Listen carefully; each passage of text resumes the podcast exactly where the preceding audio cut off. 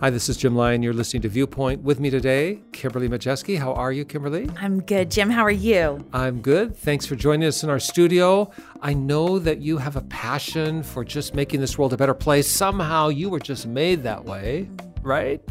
I tell you what, I don't know. I got the gene. I love to hear from people who are making things better. And you have a passion. You work with. Uh, women who have been trafficked, they've been used, they've been bought and sold, so to speak. And I you do. have a ministry called Stripped Love. I do. I mean, I'm just saying that's that's an evidence of your your gene to change. You just can't let it alone. You have yeah, to work. I think all of us have to get involved and do what we can right where we are. So yeah, I do. Well, I'm so glad that you're alongside today because we have someone who's our guest who's wired in the same way maybe pursuing change in other areas of her community than you might be here in this place you call home, but she is nevertheless wired to just make a difference. Her name is Lori Fast. Lori, thanks for being with us. Thanks for having me. Well, it's a treat to have you, Lori. And yeah. I know your world is crowded. You have lots of things on your plate. Thanks for giving us a few minutes today because we want to hear a little bit about you, your story, and actually how the world is being changed. The story is being changed in the town you call home. But first up, that Lori Fast. Tell us about yourself. Give us a little background. Where did you grow up? Sure. Well, I'm a Pacific Northwest girl, so I I was born in Atlanta, Georgia, but when I was 1, my family moved up to Portland, Oregon, and spent uh, pretty much all my growing up years in the Pacific Northwest between Oregon and Washington. Uh, my father was a pastor. He became a pastor when I was about uh, 10 years old. And so I kind of grew up mostly as a PK, a pastor's kid, and um, went to college at Warner Pacific College in Portland, Oregon. Married my husband, Mark, uh, and he and I then from Portland, Oregon, made the trek across Washington State to Spokane, where we lived, and uh, my husband is a pastor as well. We now serve our community and a church here in Centralia, Washington. Uh, Centralia is halfway between Seattle and Portland, hence the name. Mm-hmm. It used to be called, I think originally it was Centerville. So now it is Centralia, and that's where we find ourselves right now. Let me just say, I've stopped in Centralia more times than I could imagine traveling between Seattle and Portland because it's right on the I 5 corridor. That means that it's a town halfway between the two big cities. But man, it's a place with a lot of what shall we say, traffic. Lots of yes. coming and going and driving by, but also kind of a growing place.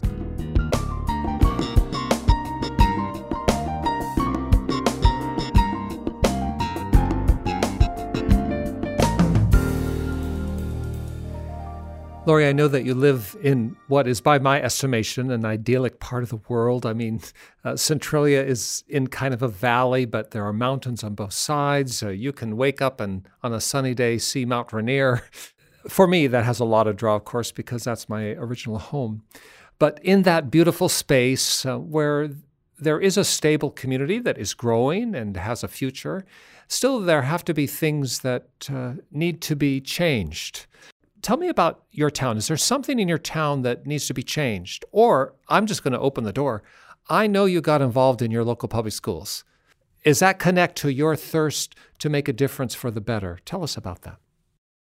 Yes, um, I am connected with our public schools. When my husband Mark and I moved here uh, 10 years ago, our children were all school age. They were in sixth grade, fourth grade, and first grade. And um, we are public school people. We we believe that that's an important piece of us as we live out our faith in our community. And so um, all of our kids were in our local schools here. And it's hard to believe, but um, we just married off our oldest daughter a couple mm. weeks ago, oh. and our youngest is going to be a senior in high school this year. So wow from the very beginning, we were committed to um, making a difference within the context of our local schools here in Centralia. I volunteered in the classroom. Um, it was a priority for the church that uh, my husband Mark is the lead pastor at to be uh, good neighbors to our schools. In fact, our church is right across the street from our high school. And so we knew that that would be an important relationship that we really wanted to have. Uh, we wanted to have it be a positive relationship. And so we've been pretty intentional about um, cultivating some of those relationships with our schools, um, reaching out. Uh, we do various things. One of the things that we do each year, we call them our Thanksgiving care totes. And a lot of these totes uh, go to um, families in our local schools who need a little extra help during the holidays. So we'll fill uh, an actual tote, a bin with some essential items, household items, uh, a gift card for a grocery store, some things like that. And then we actually have a good relationship with our school counselors. And so our counselors tell us how many they need for kids in their schools. And then we deliver a bunch of totes to our local elementary schools so that the counselors can give them to families who need a little extra help for the holidays. Um, so yeah, so we've we see it as a significant investment into the well-being of our community, and that has looked different in different seasons uh, for the the past two and a half years. So about three three years ago, I was approached um, by a few different people asking if I would be interested in running for the school board. And I did wind up winning that election. So I have been on my school board now for two and a half years. So I'm still in my first term. It's a four year term. Um, and I'm two and a half years in, and I have I've learned a ton.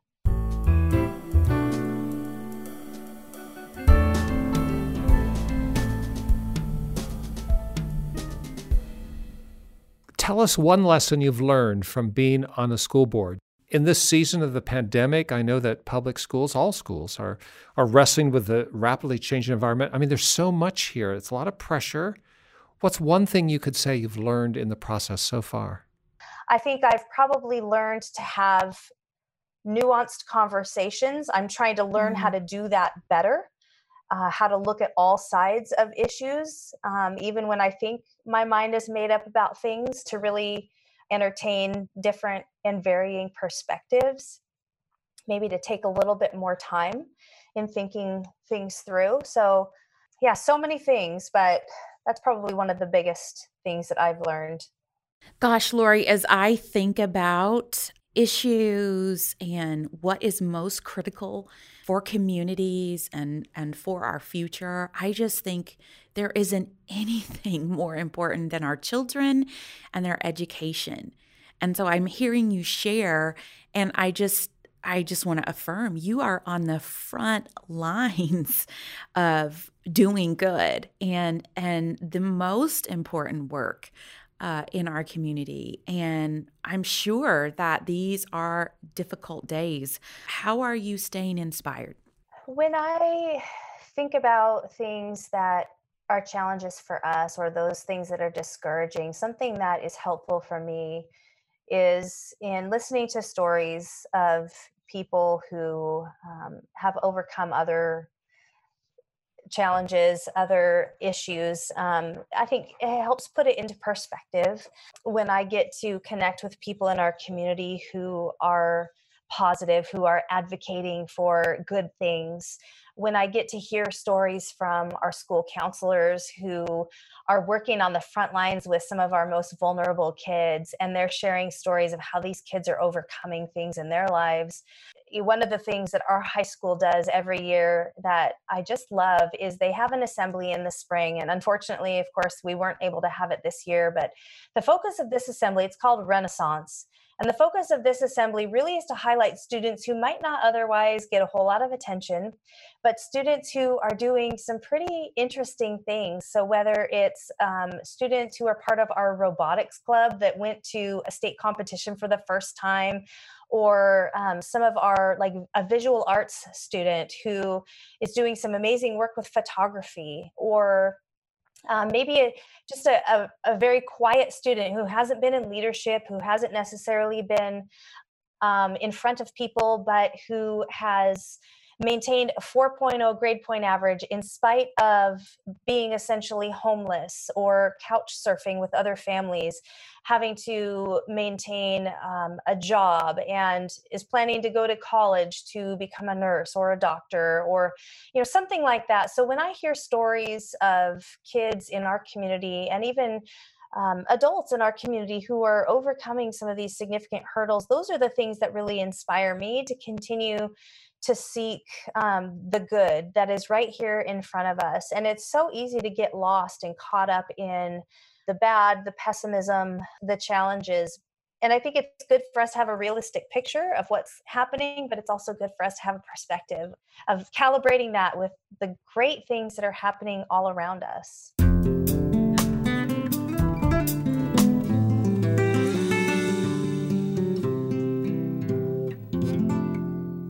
Lori, one of the exciting things about uh, your investment in making this world a better place is your willingness to participate as part of a grant committee of something that we here are sponsoring called Change the Story, where we make grants to people in far off places all across the country and in Canada too to change the story in their town. Because every place has something that could be changed for the better. And we're so thankful that you are sitting on that committee, which is reviewing those grant applications. And a lot of great stories have already been launched, new stories.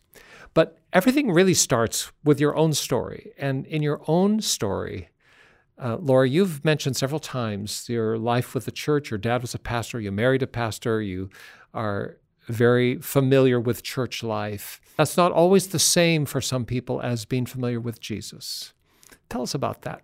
When I was about eight years old, I decided that I was going to, in my eight year old mind, have a relationship with God that was personal to me. Um, growing up in church, uh, my as you mentioned, my dad was a pastor. I, I didn't have a full understanding of what that meant. And over the years, that has changed and evolved for me from kind of what was a childlike understanding of my relationship with God and who I am, my identity, and who He is. Um, it's something that ha- is an ever evolving thing for me. Just as I grow and as I mature in some ways, um, I would say for me personally, even in the last 10 years, my relationship with God, my faith has really undergone a pretty significant transformation in that it has become much less about what I can do for God and what He wants me to do for Him, and just more about living more fully into my identity as one of his children as you know one of his kids and what does that mean? Um you know god doesn't need me to do anything for him. And that's been a for me i'm a i'm a doer. And it's really easy for me to if i have a checklist these are the things that i need to do in order to have a strong faith or a good relationship with god you know read my bible or pray for 15 minutes every day or this, this, and this. And sometimes I wish that it was like that because that's a lot easier. Um, but for me, it's become much more about where is God at work around me and how can I enter into what He's doing around me? And that means for me, listening and watching and stepping into opportunities that come in front of me it's about um, not me doing things for God, but really working with Him in what I see to be this kingdom building work. So, you know, God's kingdom, it's not just about going to heaven when we die, it's about what God is doing in the here and now. Um, at our church, we talk about God's kingdom being in both the now and the not yet. And so we have this vision of what the future will be when everything is made right and all is right with the world but we know that that's not our present reality and so what what we really try to do is what are the things that what are the ways that we can partner with god to do this kingdom building work right here and right now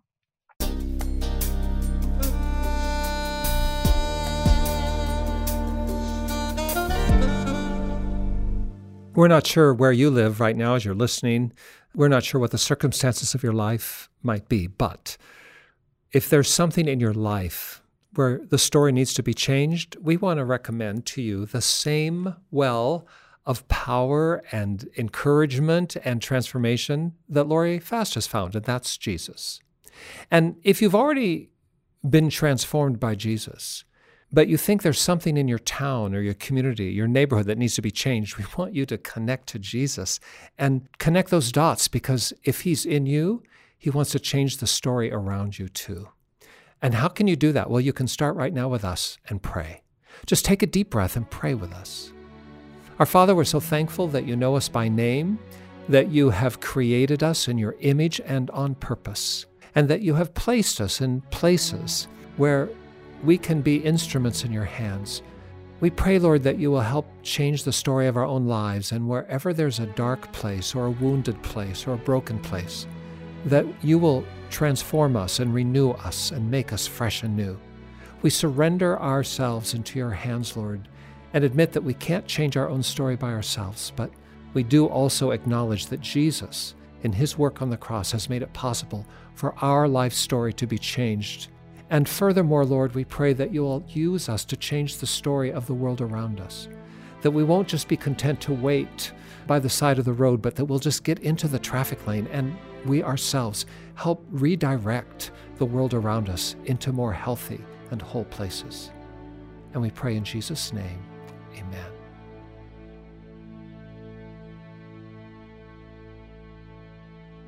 Now, if you'd like to know more about this Jesus we've been talking about, or maybe you'd like to know more about the Change the Story grant application process, whatever's on your heart, we'd love to hear from you. Just give us a call. Just dial this number 24 hours a day, seven days a week, toll free. The number? 1 800 757 VIEW. That's 1 800 757 8439. But Kimberly, I know some people will not want to pick up the phone but they might prefer to check us out online, where would they go? You can find us online at cbhviewpoint.org. Send us a message there and we'll respond. I promise. CBH Christians Broadcasting Hope, that's who we are.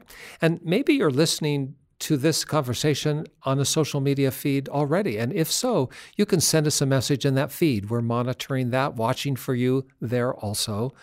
Or at the last, just write me a letter. Address it to Jim Lyon, Viewpoint, Post Office Box 2420, Anderson, Indiana 46018, USA. But whether you call us on the phone, check us out online, follow us on social media, or use the post, please reach out. We'd so love to talk to you about changing the story in your life and in your town. Lori Fast, always good to be in your company. Thanks for what you're doing and Godspeed with that school board. Thank you, Jim. Appreciate the opportunity to be here. And Kimberly, always better when you're in the room. Thanks for joining us. Good to be here. So inspiring to hear from you, Lori. And to all of you, thank you for coming alongside, also listening, and we hope that you'll be with us again next week as we continue our series about changing the story about your life and about your world. For all of us at the Viewpoint Ministry team, for all of us at Church of God Ministries, which is the host of our broadcast, this is Jim Lyon. Stay tuned.